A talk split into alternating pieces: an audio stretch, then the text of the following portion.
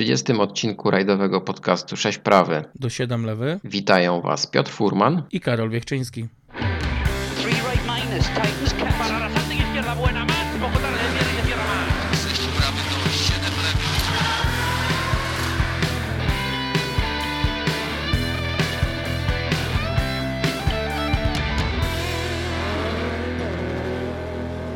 Dzisiaj zajmiemy się tematem ważkim.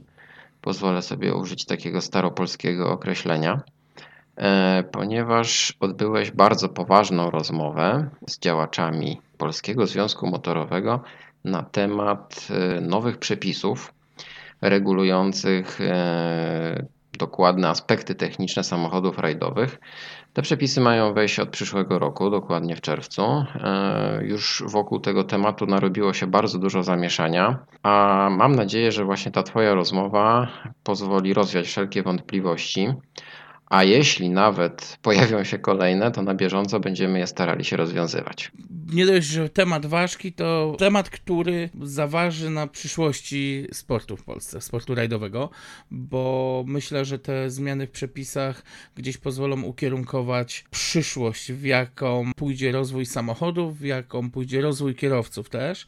I tutaj przede wszystkim chciałem bardzo mocno zaapelować do środowisk rajdowych, które na pewno oburzą się od razu, że rozmowa z PZ Motem to będzie temat jednostronny. I zanim zaczniecie gonić nas z widłami po odcinkach specjalnych, bo może i tak się zdarzyć, mm, to ja jednak chciałbym apelować o to, żebyśmy troszkę wszyscy wzięli głęboki oddech i zastanowili się nad tym, co nasi rozmówcy mają do powiedzenia e, i spróbowali spojrzeć na ich rolę w tworzeniu przepisów i w tworzeniu przyszłości sportu rajdowego w trochę inny sposób.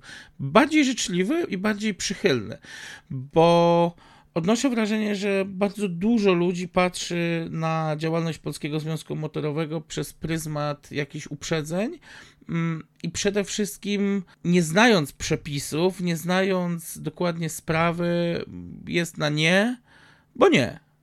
Bo no wiesz, ale to, nie ma, nie ma co się też e, temu dziwić. E, historia trochę pokazuje, e, jak wyglądały relacje Polskiego Związku Motorowego z samymi zawodnikami. No nie zawsze były to prawidłowe relacje. My w trakcie naszych podcastów już poruszaliśmy nieraz tematy przepisów, zmian tych przepisów. Takie punkty zwrotne no, na przestrzeni dziesięcioleci już miały miejsce. Oczywiście, kiedy pojawia się temat zmiany przepisów, e, wszyscy są za tym, żeby jak najszybciej je uporządkować i wprowadzić w życie. Oczywiście samo życie pokazuje, e, jakie te realia naprawdę są, i te przepisy tak naprawdę dopiero właśnie zweryfikuje rajdowe życie. E, cieszę się, że odbyłeś te, właśnie tę rozmowę i, i zaraz do niej przejdziemy, oczywiście. E, Ale zgodzisz się chyba ze mną, że stanęliśmy w takim punkcie historii rajdów samochodowych, że zmiana tych przepisów jest konieczna. Jest konieczna z pewnością. Cały świat już y, jest w zupełnie innym punkcie. Popatrzmy na Francję, popatrzmy na Czechy. E, natomiast w Polsce w dalszym ciągu jesteśmy w takiej szarej strefie, gdzie nie wiadomo, czy w prawo, czy w lewo, czy można, czy nie można. No my jak zwykle gonimy i, i od lat gonimy e, Europę. E, gonimy świat. E, miejmy nadzieję, że tym razem ta gonitwa zostanie rzeczywiście uregulowana, a z racji tego, e, że cała ta regulacja ma też aspekt polityczny, bo to przecież wszystko będzie się rozbijać o jak najwyższe instancje, no to rzeczywiście warto ten temat poruszyć. Także może już oddamy głos Twoim rozmówcom. I czekamy na Wasze komentarze, na Wasze opinie, bo mamy nadzieję, że właśnie ta rozmowa e, poruszy i wzburzy e, Wasze emocje, ale w pozytywną stronę. Także czekamy e, po odcinku na Wasze komentarze na naszym kanale, a także na facebookowej stronie. Zapraszamy oczywiście do dyskusji, natomiast ja jeszcze chciałem nadmienić, że ten temat będzie też poruszany przez naszych kolegów z magazynu Race and Rally, więc na przestrzeni kolejnych kilku numerów obserwujcie tam też, warto czytać to, co nasi rozmówcy powiedzieli dla nich, bo tak jak mówię, e, Race and Rally zgłębił ten temat jeszcze bardziej, jeszcze precyzyjniej, więc myślę, że warto, zanim będziecie wy, wydawać jakieś krytyczne osądy, warto mm, zapoznać się z tymi przepisami. Tymczasem zapraszamy Was na rozmowę.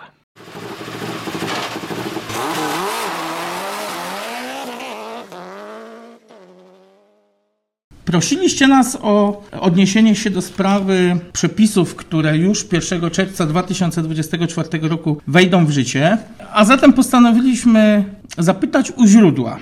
Naszymi gośćmi są dzisiaj przewodniczący Głównej Komisji Sportów Samochodowych pan Jarosław Noworól oraz przewodniczący Zespołu Technicznego Głównej Komisji Sportów Samochodowych pan Bartłomiej Urbański. Dzień dobry. Dzień dobry. Dzień dobry. Panowie, gdybyście mogli przybliżyć tak mniej formalnie treść tej ustawy, tak żeby każdy z potencjalnych zawodników wiedział o co chodzi.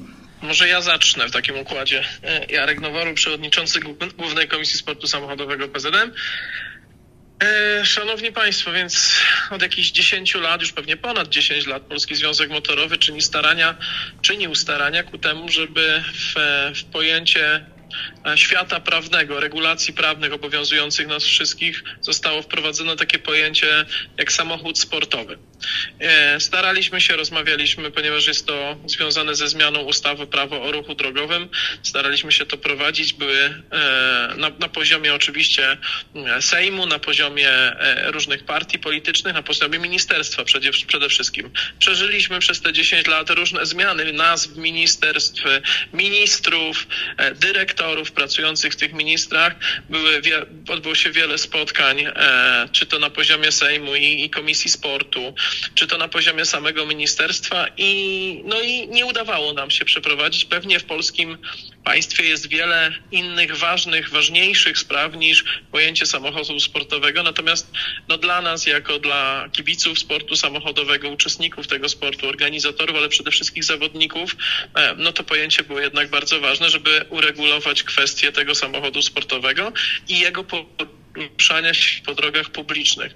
Tak jak tutaj żeśmy rozmawiali, nie mamy problemu. E, z udziałem takich samochodów w zawodach sportowych odbywających się na obiektach zamkniętych, czyli mm, konkurencje typu wyścigi torowe, konkurencje rallycross, czy też wyścig górski, który odbywa się oczywiście na drodze publicznej, ale wyłączonej w pełni e, z ruchu publicznego, e, no nie nastręczały do tej pory e, problemów. Natomiast konkurencja rajd, czy też rajd terenowy, gdzie poruszamy się pomiędzy odcinkami specjalnymi na drogach publicznych, no wymagały pewnego uregulowania. Do tej pory samochody przeznaczone do rajdów czy do rajdów terenowych były rejestrowane jako w Polsce, jako cywilne, normalne samochody, musiały przejść e, poza typi, typowymi badaniami przedrajdowymi, sportowymi, badaniami technicznymi prowadzonymi przez sędziów technicznych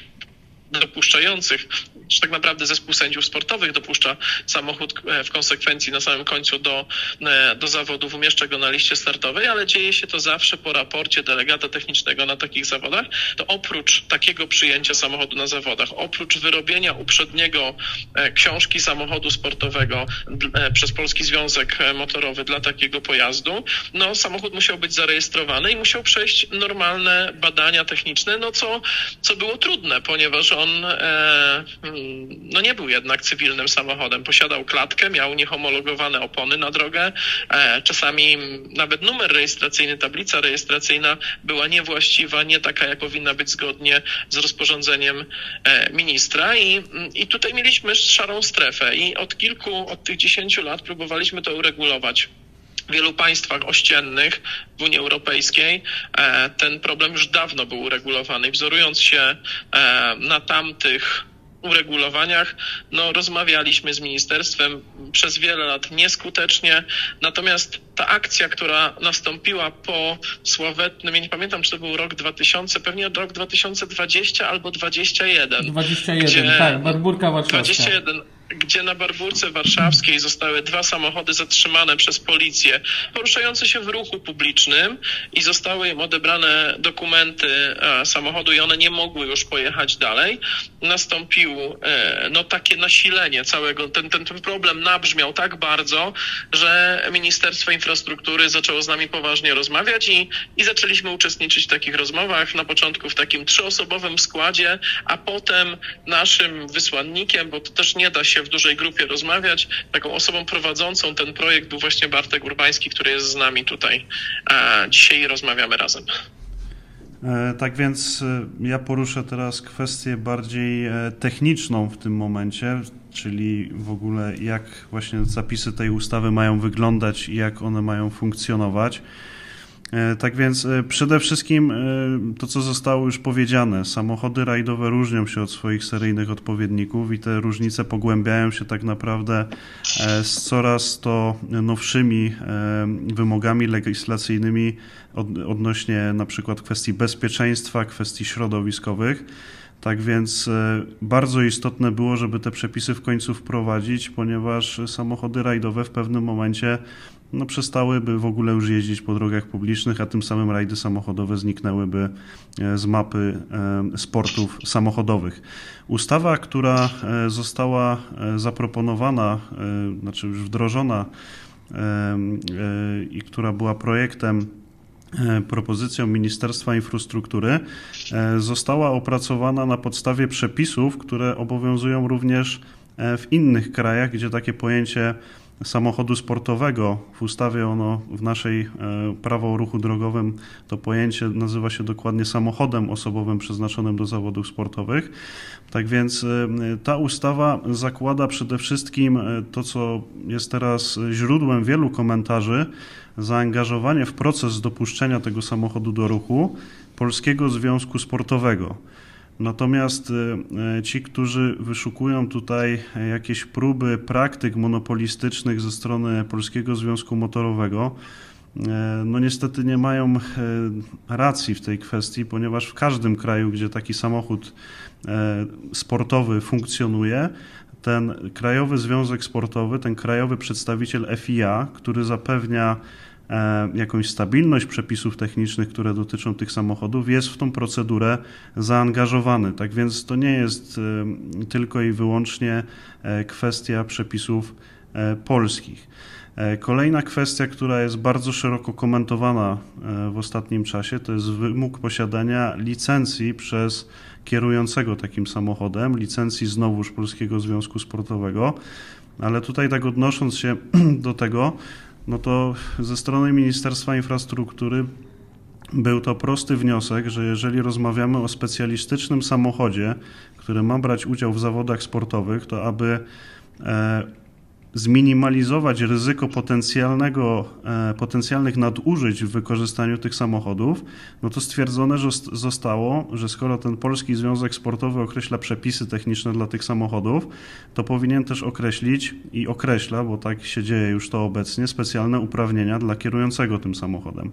Tak więc e, z punktu widzenia Ministerstwa Infrastruktury e, te przedstawione przepisy mają za zadanie rozwiązać ten problem, dopuszczenia do ruchu pojazdów specjalnych sportowych, ale też mają zminimalizować ryzyko nadużyć, aby żeby, żeby te przepisy nie były w jakimś stopniu wykorzystywane do obchodzenia przepisów dotyczących samochodów jeżdżących normalnie po drogach. No tak, tutaj będzie kwestia rozgraniczenia samochodu wyczynowego, stricte zbudowanego do, do sportu, do ścigania się e, i samochodu tuningowego, który e, będzie nic innego nie robił, tylko szpanował na drodze, że ma klatkę. To, to są dwie różne rzeczy i, i faktycznie warto to rozgraniczyć. Natomiast e, odnoszę wrażenie, że największy problem jest z ludźmi, którzy używają samochodów oklatkowanych, bardzo mocno przygotowanych w imprezach całkowicie amatorskich.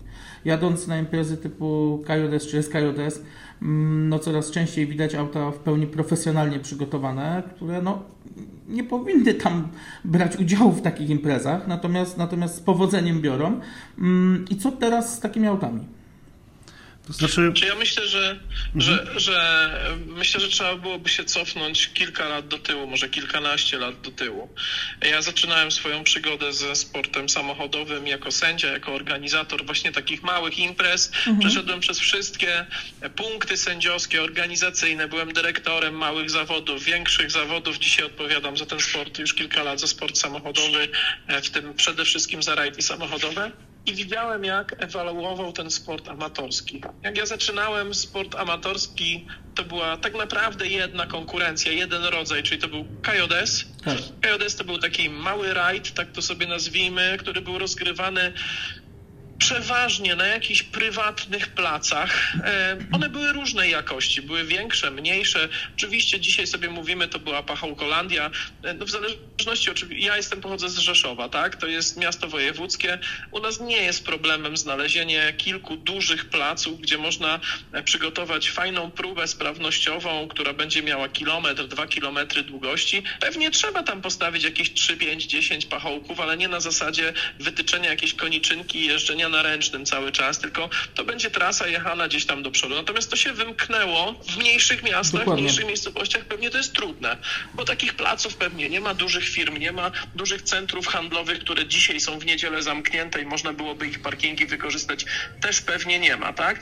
Więc organizatorzy takich imprez amatorskich zaczęli wykorzystywać do tego drogę co z punktu widzenia e, bezpieczeństwa no nie było dobrym wyjściem, bo e, no jednak wszyscy e, wypadek, który się może wydarzyć w czasie takich zawodów, może się wydarzyć oczywiście, że na 15 kilometrze odcinka specjalnego rajdu, ale może się również wydarzyć na 200 metrze. Więc tak naprawdę długość a myśmy tą długość, tą granicę w Polskim Związku Motorowym, mm, będąc podatnym na pewnego rodzaju naciski właśnie środowiska mhm. amatorów, że to jest za mało, że oni za krótko jeżdżą, że, że te imprezy nie mają sensu i tak dalej, przesuwaliśmy tą granicę.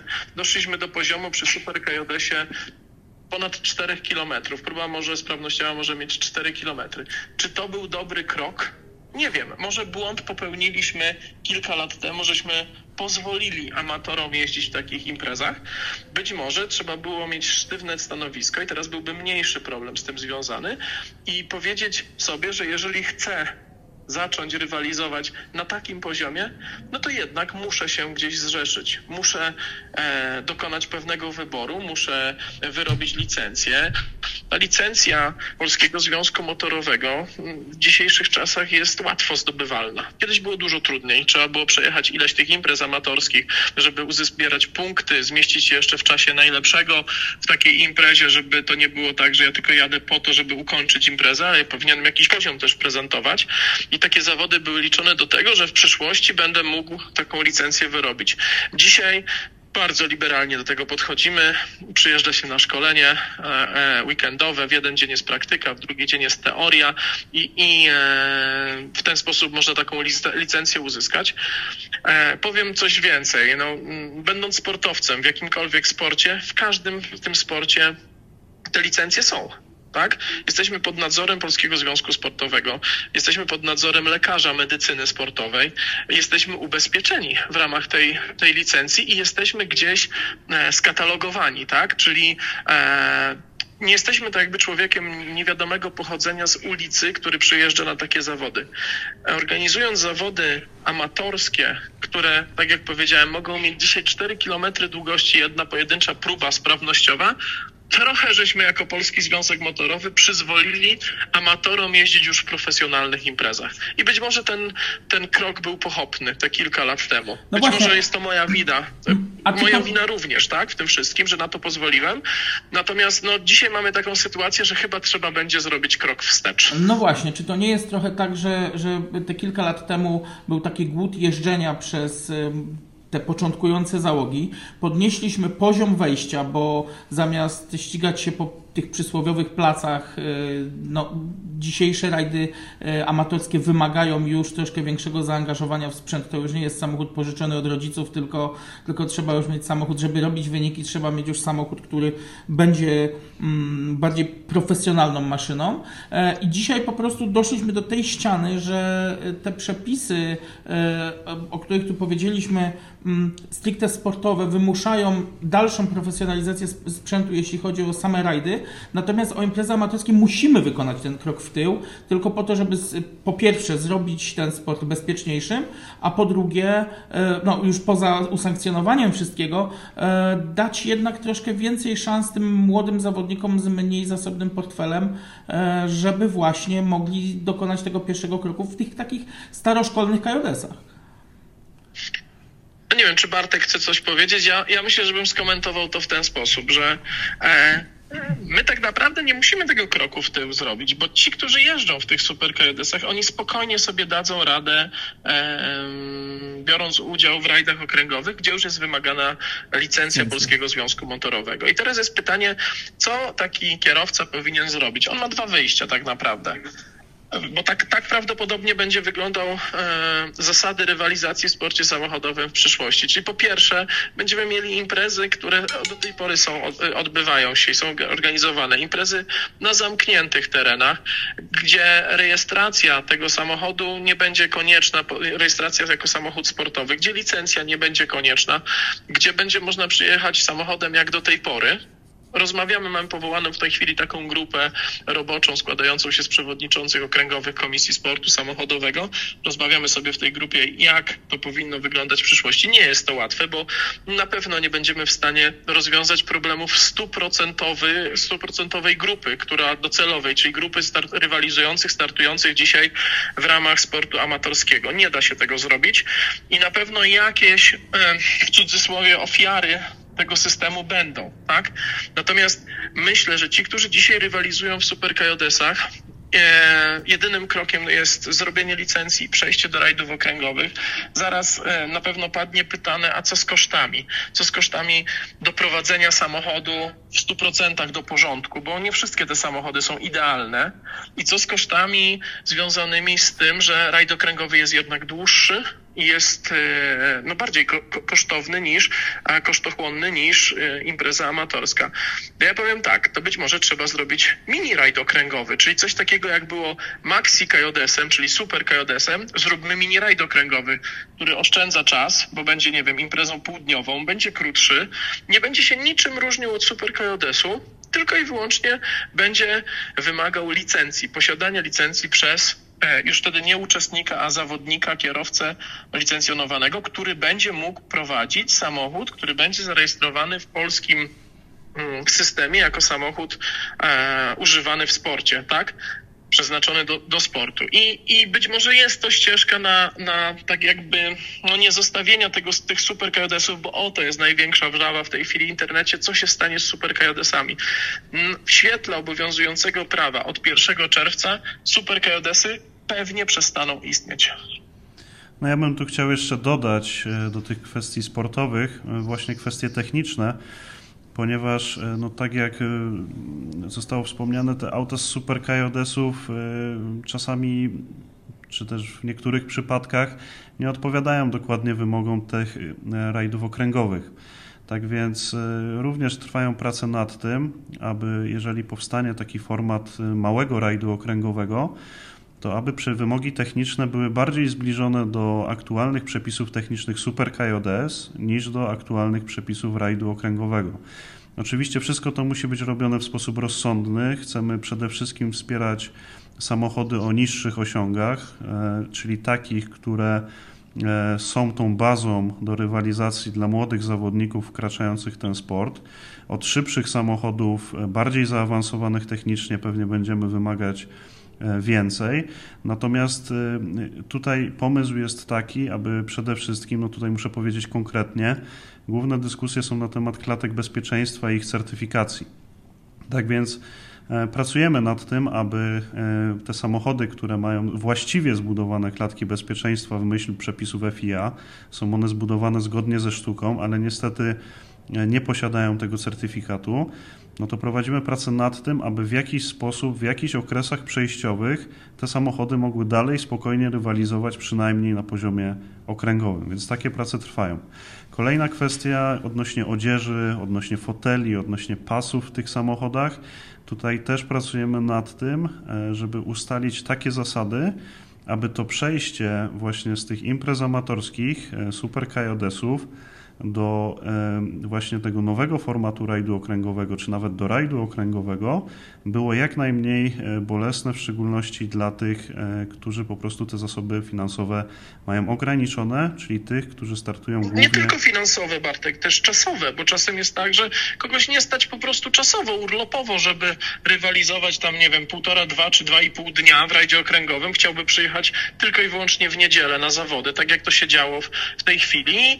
I, I my chcemy to umożliwić, tylko w przypadku samochodu posiadającego klatkę, no nie będzie to możliwe na poziomie amatorskim, bo przepis jest nadrzędny, wymaga od kierowcy takiego samochodu, tak jest w ustawie, która wejdzie od 1 czerwca, licencji Polskiego Związku Sportowego, w tym przypadku Polskiego Związku Motorowego.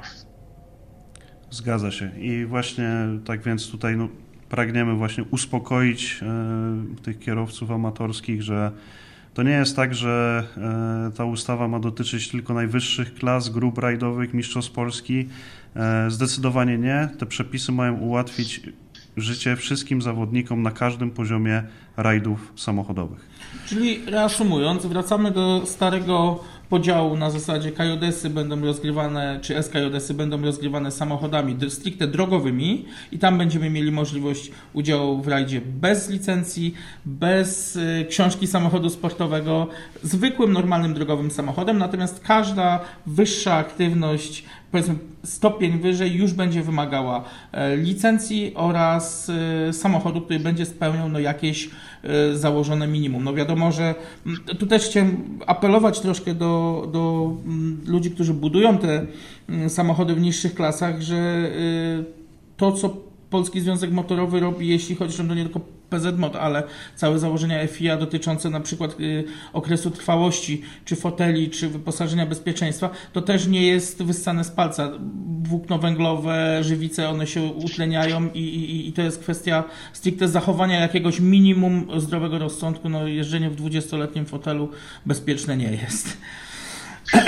To ja jeszcze dodam jedną rzecz do tego, co, co pan powiedział. E, dla nas priorytetem, jako dla Polskiego Związku Motorowego, na pewno jest sport wyczynowy. My mhm. robili, robiliśmy, robimy wszystko, żeby rozgrywki na poziomie Mistrzostw Polski, przyjeżdżają do nas duże imprezy, Mistrzostwa Świata w przyszłym roku, Mistrzostwa Europy e, na rajdzie Śląska i tak dalej, żeby one mogły spokojnie być rozgrywane i żeby, żeby żaden czynnik zewnętrzny, szczególnie czynnik wynikający z tego, że mamy niedostosowane prawo naszych potrzeb, nie, potrzeb nie zaburzył nam tego systemu. I tak się wydarzyło na, na rajdzie Barburka w Warszawie. Tak? Chcemy uniknąć tego w przyszłości. E, ten cały ruch, który powstał, pomógł nam w tym wszystkim. Doprowadziliśmy razem z ustawodawcą do wprowadzenia prawa. To prawo oczywiście jest w jakimś sensie mm, niewygodne dla sportu amatorskiego, ale czasami jest tak, że no, trzeba coś poświęcić. Pewno nie mieliśmy też na to wpływu jako Polski Związek Motorowy, bo tak jak Bartek powiedział, to prawo w jakimś stopniu było kopiowane z praw, które obowiązują w ościennych państwach. Te zasady były tłumaczone przez Ministerstwo Infrastruktury, no i oni wybrali jakiś wariant, który dla nich był najodpowiedniejszy, oczywiście w konsultacji z nami. Myśmy widzieli ten problem, który będzie, natomiast no, nie mieliśmy wpływu też do końca na to, jak będzie wyglądał ostateczny tekst e, E, tej ustawy, nasz cel nadrzędny został osiągnięty. Czyli od 1 czerwca, jeżeli będziemy mieli w Polsce samochody zarejestrowane jako przeznaczone do sportu, żaden policjant nie zatrzyma takiego samochodu i przepraszam, w tym roku e, mistrzem Polski w klasyfikacji generalnej został Grzegorz Grzyb i tenże Grzegorz Grzyb nie zostanie przypadkowo zatrzymany na rajdzie rzeszowskim, Wisły czy innym i nie zostanie mu odebrane, odebrany dowód rejestracyjny i możliwość rywalizacji w tym rajdzie, tym samym odebrana możliwość zdobycia kolejnego tytułu mistrza Polski, tylko dlatego, że jego samochód no, nie jest w odpowiedni sposób zarejestrowany, a nie może być zarejestrowany, no bo no, nie ma takiego prawa. Dzisiaj to prawo mamy. Okay. Tak? Trochę, tro, troszkę amatorzy na tym ucierpią. Natomiast staramy się minimalizować te problemy i staramy się znaleźć rozwiązania, które no jak najwięcej pomogą w tym sporcie. Natomiast no, twór, który się nazywa Super KJS z natury rzeczy no nie ma prawa e, przetrwać bo w Super KJS-ie jeździliśmy samochodami z klatkami i jeździli nimi amatorzy. To się wyklucza w świetle obowiązującego prawa. I jeszcze jedno zdanie.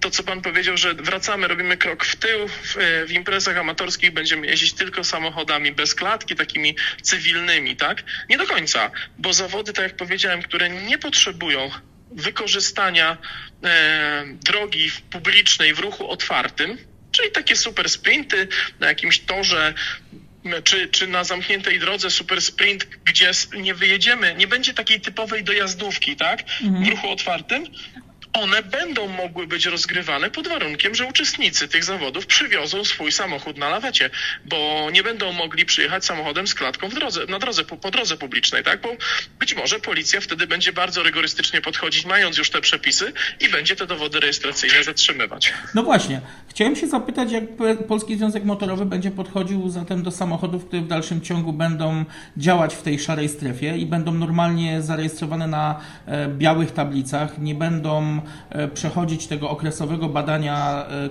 kontrolnego, nazwijmy to w Polskim Związku Motorowym, czy w stacjach e, zafiliowanych z Polskim Związkiem Motorowym. Czy będzie możliwość udziału w rajdzie takim samochodem? Czy tutaj e, ja bym chciał, żeby Bartek się wypowiedział, natomiast jedną rzecz muszę tutaj e, wyprostować, bo on powiedział w stacjach Polskiego Związku Motorowego. Tak, Polski stacjach... Związek mhm. Motorowy będzie musiał przeprowadzić e, tak jakby przedsezonowe badanie kontrolne takiego samochodu po to, żeby zrobić wpis w książce samochodu sportowego. Mówimy okay. teraz o każdym samochodzie zarejestrowanym do sportu. Natomiast ten samochód, później jego właściciel będzie musiał się udać na normalną stację diagnostyczną i to nie będzie stacja Polskiego Związku mhm. Motorowego, to będzie jakakolwiek stacja, tak jak do tej pory, diagnostyczna i on po uzyskaniu odpowiedniego pieczątki od diagnosty, który zgodnie z rozporządzeniem, którego na ten moment jeszcze nie ma, wykona swoją pracę, pójdzie z tymi dokumentami zarówno z Polskiego Związku Motorowego, czytaj książka samochodu sportowego podbita na dany rok, plus badanie techniczne podbite przez diagnostę, który będzie badał to według systemu samochód przy, przeznaczony do sportu, tak? Pójdzie do odpowiedniego urzędu Wydziału Komunikacji i zarejestruje czasowo, bo to będzie rejestracja czasowa, na jeden rok ten samochód jako samochód przeznaczony do sportu, uzyskując odpowiednie tablice rejestracyjne. To nie będą stacje Polskiego Związku Motorowego tylko i wyłącznie. To będzie można zrobić na każdej stacji diagnostycznej. Okej, okay. a w takim razie co ze zwykłymi drogowymi autami, które nie będą zarejestrowane, nie będą posiadały tego statusu samochodu osobowego przeznaczone do udziału w zawodach sportowych? E, to znaczy powiem tak, e, przede wszystkim, bo wbrew opinii krążących w internecie, te przepisy, które są wdrażane, one niczego nie zakazują, one mhm. nie zmieniają obecnego stanu prawnego w tym sensie, że czegoś zabraniają, tylko te przepisy tworzą nową możliwość rejestracji właśnie samochodów profesjonalnych, których celem jest rywalizacja w zawodach sportowych. I teraz, y, no tak jak Jarek już wspomniał, y, istniała właśnie y, szara strefa i w tej szarej strefie jako rajdy samochodowe się poruszaliśmy. Nie jesteśmy w łatwej sytuacji, jeżeli chodzi o przyszły sezon, ponieważ nowe przepisy wchodzą w połowie sezonu. Tak więc e, no tutaj e, będziemy działać e, niestety dwutorowo, czyli w najszybszym możliwym momencie będziemy starać się, aby te samochody osobowe przeznaczone do zawodów sportowych, te nasze rajdówki, przechodziły już te nowe procedury i jak najszybciej uzyskiwały te tablice rejestracyjne.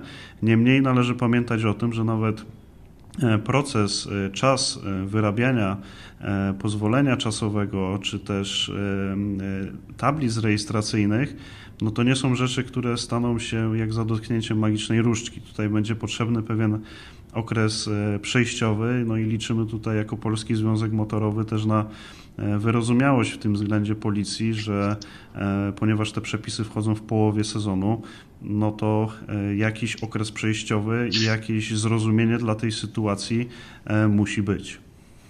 Jednym z głównych zarzutów nowych przepisów jest również kwestia dopuszczenia do prowadzenia tych samochodów na tablicach wyczynowych, nazwijmy to, tylko zawodników licencjonowanych. Co zatem z takim zwykłym shakedownem, z ustawianiem samochodu, czy nawet z testami? Bo wiadomo, czy nawet podczas rajdu bardzo często zdarza się przecież, że na start do odcinka specjalnego, czy Boże, na start, do, do, do, na, na start prowadzi samochód mechanik i dopiero przed samym startem wsiada do niego kierowca. E, jak, jak to będzie wyglądać teraz? To znaczy, y, tutaj, jeżeli chodzi o możliwości poruszania się tym samochodem, ustawodawca podszedł do tej kwestii bardzo rygorystycznie. E, I nie można się tym poruszać, nie można poruszać się tym samochodem nigdzie indziej niż właśnie poza e, imprezami, zawodami sportowymi i nie może się tym poruszać osoba, która nie posiada licencji Polskiego Związku Sportowego. Jest to rozwiązanie zbliżone do wzoru czeskiego, mhm. gdzie występują podobne przepisy, gdzie tym autem nie można poruszać się praktycznie nigdzie indziej niż poza samymi rajdami. I teraz Pierwsza wspomniana sytuacja dotyczy rajdu samochodowego, na przykład Mistrzostw Polski czy rajdu okręgowego i rzeczywiście mamy dojazd na badanie kontrolne pierwsze, czy mamy dojazd po flexi service do parku zamkniętego. Są różne sytuacje, więc tutaj e, główna komisja e, pracuje nad tym, żeby takie, taką możliwość przemieszczania się w czasie zawodów tym mechanikom, e, inżynierom zapewnić. To jest pierwszy przypadek. Natomiast drugi przypadek, który został poruszony, mówimy o testach. E, no tutaj ta sprawa nie była dyskutowana, natomiast... Znaczy natomiast Bartek, że ci przerwę. Jeżeli testy są organizowane w sposób prawidłowy, czyli jest wydana decyzja e, zarządcy drogi o wykorzystaniu drogi w sposób szczególny, tak jak to się dzieje na każdym rajdzie. Organizator testów nie robi tego na dziko, tylko robi to tak, jak powinien zrobić. Ma odpowiednie dokumenty na to, impreza jest ubezpieczona, za, impreza jest e, zaopiekowana, że tak powiem, przez wóz ratownictwa, karetkę, co wynika z przepisów o wykorzystaniu drogi w sposób szczególny. I jeżeli testujący samochód będzie poruszał się po wyłączonej w ten sposób drodze, to nie ma żadnego problemu. Może, może go prowadzić ktokolwiek. Natomiast na drodze publicznej może, nie, nie można go prowadzić poza tym zawodnikiem posiadającym licencję. Poza kierowcą posiadającym licencję. No tak, no bo ale... ta, ta, ta, droga wykorzystywana w sposób szczególny jest Aha, tak jakby okay. poza jurysdykcją policji, tak? No tak, okej, okay, dobrze. To, to, to to wiele tłumaczy. Tylko, tylko musi być to zrobione e, zgodnie no z literą no, prawa. I ja mam nadzieję, że do tej i... pory tak to było robione. Ja nie mówię o żadnych dzikich testach, bo mhm. takie sprawy mnie nie interesują. To jest coś, co jest niezgodne z prawem i do tej pory też tak było. Tak. Okej, okay. co w takim razie z imprezami, które y, nie miały dotychczas y, żadnego połączenia z Polskim Związkiem Motorowym? Co z y, rajdami robionymi, organizowanymi przez organizacje, nazwijmy to trzecie? Mm, I też dużo się szumu zrobiło to, czy będzie można, że nie będzie można. E, jaka przyszłość czeka tych właśnie organizatorów? Rozumiem, że ja mam odpowiedzieć. No, e, jest mi ciężko powiedzieć. Ja reprezentuję Polski Związek Motorowy, tak? Mhm. E, znajdujemy się w tym miejscu, w którym się znajdujemy, no i e, ustawodawca nałożył na nas takie zobowiązania. One wyniknęły z jego ustaleń, z ich e, analizy przepisów, mówię, w ościennych państwach, które e, e, no, zostały z kilku przez nas gromadzone, z kilku, to Bartek też przygotowywał tą dokumentację dla nich, przedstawione do Ministerstwa Infrastruktury. Państwo się tam nad tym pochylali, rozprawiali, no i stwierdzili, doszli do wniosku, że jeżeli coś się nazywa pojazdem przeznaczonym do sportu, to powinien w tym pojeździe siedzieć sportowiec sportowiec. A sportowiec to jest ktoś, kto jest zarejestrowany w Polskim Związku Sportowym i posiada licencję tego Polskiego Związku Sportowego. Tak doszło do wniosku Ministerstwa Infrastruktury i nie odwrócimy w tej chwili tej sytuacji. E, I wracając do Pana pytania, co z imprezami organizowanymi Polsce z Polskim Związkiem Sportowym? Nie wiem, nie chcę się na ten temat wypowiadać, natomiast e, no myślę, że, że bez licencji Polskiego Związku Motorowego nie będzie takim samochodem można się poruszać. Natomiast w świetle przepisów FIA e, udział w imprezie bez wizy Polskiego Związku Motorowego zawodnika jest też w świetle Międzynarodowego Kodeksu Sportowego złamaniem regulaminu.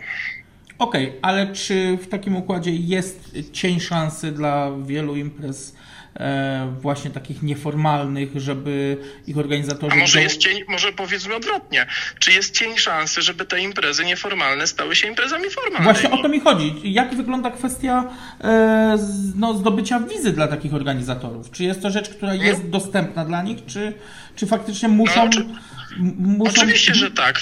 Polski Związek Motorowy w tej chwili, nie, nie, nie wiem tego dokładnie, ale zrzesza ponad 400 członków rzeczywistych, czyli 400 organizacji, fundacji, stowarzyszeń, automobil klubów, klubów motorowych, które są zrzeszone w zarządach okręgowych, 16 zarządach okręgowych Polskiego Związku Motorowego na terenie całego, e, całej Polski. Tak jak 16 województw, jest 16 oddziałów. I w ramach tych oddziałów e, te stowarzyszenia, te automobil kluby działają. Jest pewna procedura, trzeba złożyć dokumentację związaną, nie wiem, z rejestracją w KRS-ie lub rejestracją u prezydenta, burmistrza danej miejscowości, bo to jest dwutorowo można zrobić. Są pewne dokumenty do wypełnienia. Zarząd okręgowy e, przyjmuje w spoczet członków rzeczywistych taką organizację e, do siebie i potem ta organizacja ma prawo absolutnie, jeżeli jeszcze będzie posiadała licencję w sporcie samochodowym, ta licencja na ten moment kosztuje 200 zł na 4 lata jest wykopywana, czyli to jest żaden koszt finansowy. E, ona jest tak naprawdę trochę zobowiązaniem do przestrzegania obowiązujących w Polskim Związku Motorowym regulaminów. No i teraz, jak e, dana organizacja zrzeszy się w zarządzie okręgowym, ma prawo organizować zawody sportu samochodowego w oparciu o obowiązujące w Polskim Związku Motorowym regulaminy. Jeżeli wszystko będzie przygotowywane tak jak e, te regulaminy zawierają w sobie te przepisy, tak, no to OKSS wydaje wizę, nadzoruje oczywiście te zawody, wysyłając zespół sędziów sportowych, czy jakiegoś obserwata, czy obserwatora, czy jakiegoś delegata technicznego, okręgowego i nadzoruje te zawody, sprawiając, że zasady e, stworzone w ramach Polskiego Związku Motorowego są przestrzegane na tych zawodach. Czyli tak naprawdę podsumowując, y, nie mamy co bać się tych nowych przepisów, bo nie taki diabeł straszny. Zarówno ze strony zawodników, jak i organizatorów to wszystko jest, no, brzydko mówiąc, do ogarnięcia.